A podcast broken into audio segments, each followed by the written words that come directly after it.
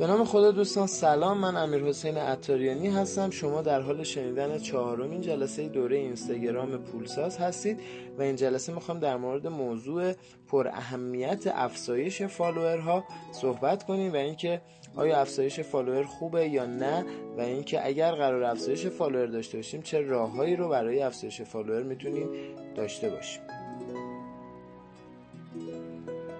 در مورد افزایش فالوورها می‌خوام این موضوع رو خدمتتون عرض کنم که آیا واقعا افزایش فالوور خوبه؟ اگر ما فالوور بیشتری داشته باشیم فروش بیشتری هم داریم و یا فالوور کمتر باعث میشه که مردم به ما به عنوان یه پیج ناموفق و شکست خورده نگاه کنن. آیا این ذهنیت و یا mindset ی که ما داریم در مورد اینکه فالوورهای بیشتر باعث فروش بیشتر میشه درست هست یا غلط؟ نظر من و نظر تمام افرادی که توی حوزه کسب و کارهای اینترنتی دارن فعالیت می‌کنن این هستش که اگر شما 100 نفر مخاطب واقعی و علاقمند داشته باشین بسیار بسیار بهتر از این هستش که شما هزار نفر یا ده هزار نفر مخاطبای واقعی و غیر علاقمند داشته باشین. ببینید اینجا در مورد مخاطبان غیر واقعی و فیک نمی‌خوام صحبت کنم که صد درصد شما در مورد این موضوع تحقیقاتی کردید و می‌دونید ماحصل استفاده از این فالوورها چه خواهد بود. اما برای تایید صحبت ها می‌خوام مثال رو خدمت شما ارائه بدم. ببینید شما فکر کنید یه تریبون دارین و 100 نفر مخاطب واقعی دارن به حرف شما گوش می‌کنن. آیا تبدیل کردن اینها به مشتری راحت تر هست؟ یا اینکه شما دارید برای ده هزار نفر صحبت می‌کنید و از این ده هزار نفر صد نفر به شما علاقمندن و می‌خواید شما اینا رو تبدیل به مشتری کنید. صد درصد اون صد نفر برای شما راحت تر به مشتری تبدیل میشن. چرا؟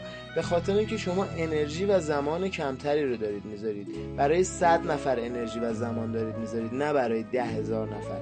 برای اینکه شما بخواید اون ده هزار نفر رو تبدیل به مشتری کنید باید انرژی و زمان بیشتری و هزینه بیشتری کنید و بازدهیش با اون صد, با اون صد نفر تقریبا برابر میشه. اما مسئله دیگه هم که وجود داره این هستش که شما نمی‌تونید خواسته های مخاطبینتون رو بفهمید. اگر صد نفر باشن و دقیقا این صد نفر مخاطب شما باشن و شما بدونید که این صد نفر چی می‌خوان چه محصولی به درد اینا می‌خوره می‌دونید چه محصولی رو برای اینا تولید کنید. اما برعکس اگر ده هزار نفر باشن و از این ده هزار نفر فقط صد نفر باشن که علاقه من به محصول شما و شما باشن بقیه افراد خواسته های متفاوتی دارن و شما نمی‌تونید محصولی رو برای اینا تولید کنید و ردیابی و فیدبک گرفتن از اینا برای محصولتون و بیزینستون کار خیلی سختری خواهد بود.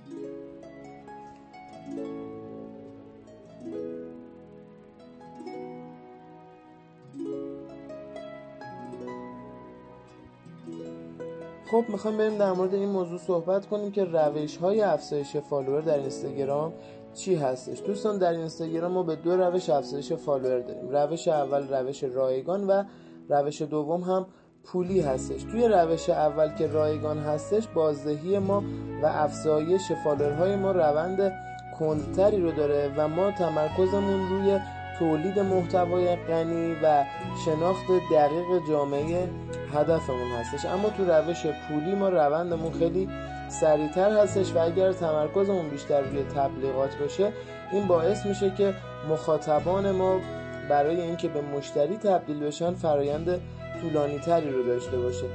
خب ما برای اینکه بتونیم تو business خودمون پیشرفت کنیم از هر دو روش استفاده می‌کنیم. هم روش رایگان هم روش پولی. اما از اینجایی که مردم بیشتر دوست دارن روش های سریعتر رو امتحان کنن و برای اون باید مبلغی رو پرداخت کنن می‌خوام بهتون بگم که اگر خواستیم تبلیغی رو توی یه پیجی بدیم چه اون پیج باید چه ویژگی هایی رو داشته باشه که شما بتونید از اون برای تبلیغات محصول و یا پیج خودتون استفاده کنید.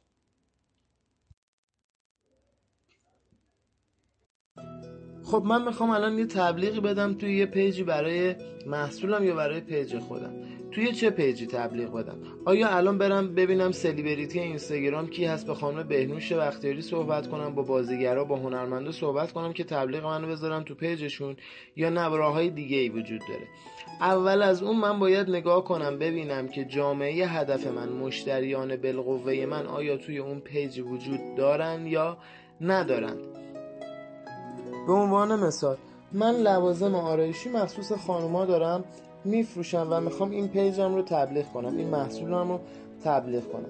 خب میام نگاه می‌کنم. ببینم محصولاتی که من دارم مربوط به چه بازه سنیه. به عنوان مثال خانومایی بین 25 تا 35 سال مخاطبین من هستن.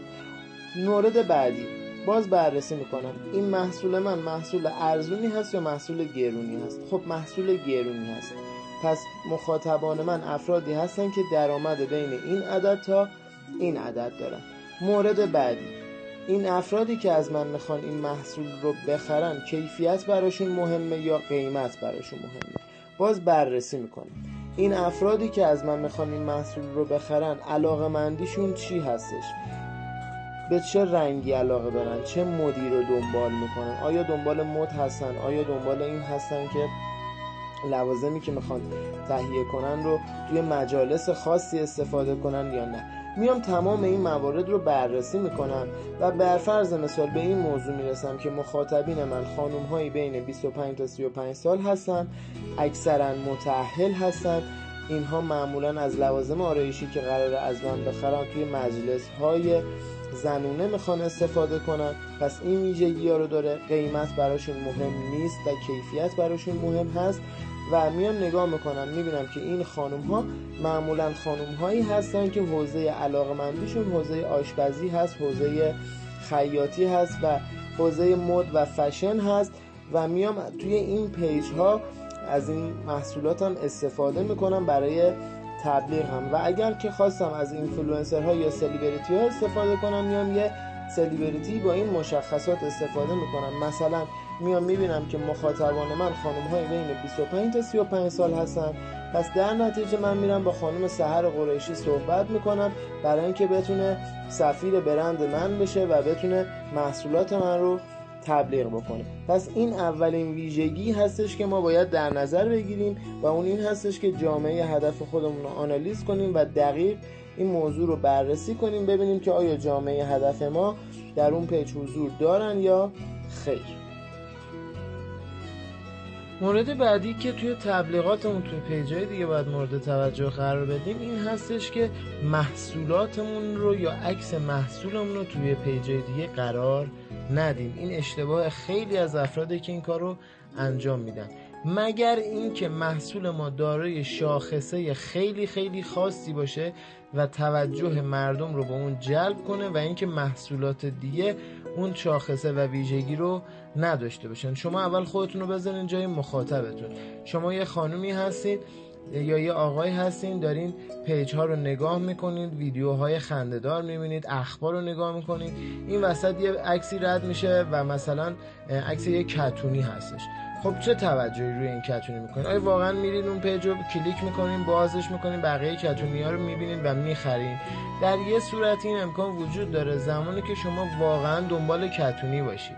اما هنر زمانی اتفاق میفته یعنی هنر یک فروشنده اینستاگرام به این صورته که شما افرادی رو که به محصول شما علاقه ندارن و یا اینکه دنبال محصول شما نیستن علاقه مند کنید و بعد محصولاتون رو به اونا بفروشید. یه ضرب المثلی هستش که وجود داره که فروختن یک کفش پاره به نفر توی بیابون کار بسیار بسیار راحتیه. ولی آیا اون کفش رو شما می‌تونید به نفر توی یه شهر بفروشید؟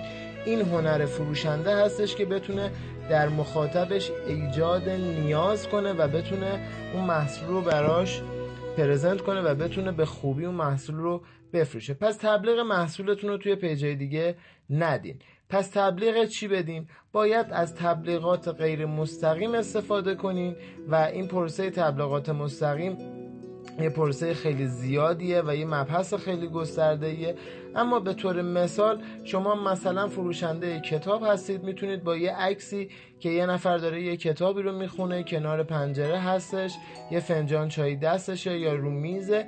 می‌تونید با این عنوان پست ها تبلیغات بهتری داشته باشید و بتونید فروش بیشتری رو داشته باشید. و نکته مهم هم این هستش که شما اول باید افراد رو به پیج خودتون جذب کنید بعد محصول رو به اونو بفروشید. هیچکس در وهله اول به شما اعتماد نمی‌کنه و بیاد یه محصولی رو از شما بخره. شما باید افراد وارد پیجتون بکنید. محتوا رو به طوری قرار بدین که باعث بشه که مخاطب به شما اعتماد کنه و در نتیجه از شما خرید کنه. اما خیلی ویژگی های دیگه هم وجود داره که باید شما رعایت کنید تا محصول شما به فروش بره. مثل اینکه نوع استفاده از عکس مثل روش های استفاده از اون محصول مثل رنگش مثل کیفیتش مثل اینکه کجا نش بده تبلیغاتش و خیلی مسائل دیگه ای که توی دوره های بعدی حتما در موردش صحبت می‌کنیم. اما این دو مورد برای شروع فکر می‌کنم خیلی مناسب باشه و اینکه شما برای شروع می‌تونید از همین دوتا روش استفاده کنید برای تبلیغات محصولاتتون و این باعث میشه که خیلی خیلی هزینه تبلیغاتتون پایین بیاد و بازدهیتون به شدت افزایش پیدا کنه. اما اگر باز خواستین اطلاعات بیشتری داشته باشین می‌تونید توی کارگاه های ما شرکت کنید. این کارگاه ها بعضیش به صورت رایگان اونجا افرادی شرکت می‌کنن که میان اونجا و در مورد business های خودشون صحبت می‌کنن و این business ها به دلیل اینکه متفاوت هست بحث ها و در واقع case study های اونجا اتفاق میفته که روی اونها بحث می‌کنیم و صحبت می‌کنیم در مورد جامعه هدفشون که می‌تونید توی این کارگاه هم شرکت کنید و اطلاعات خیلی کاملتری از بقیه هنرجوها کسب کنید. من در جلسه بعدی در مورد این موضوع صحبت می‌کنم که چطور مخاطبان خودمون رو عاشق پیجمون کنیم و باعث بشیم که برای اونها جذاب و به یاد بشیم و اونها مدام به ما سر بزنن.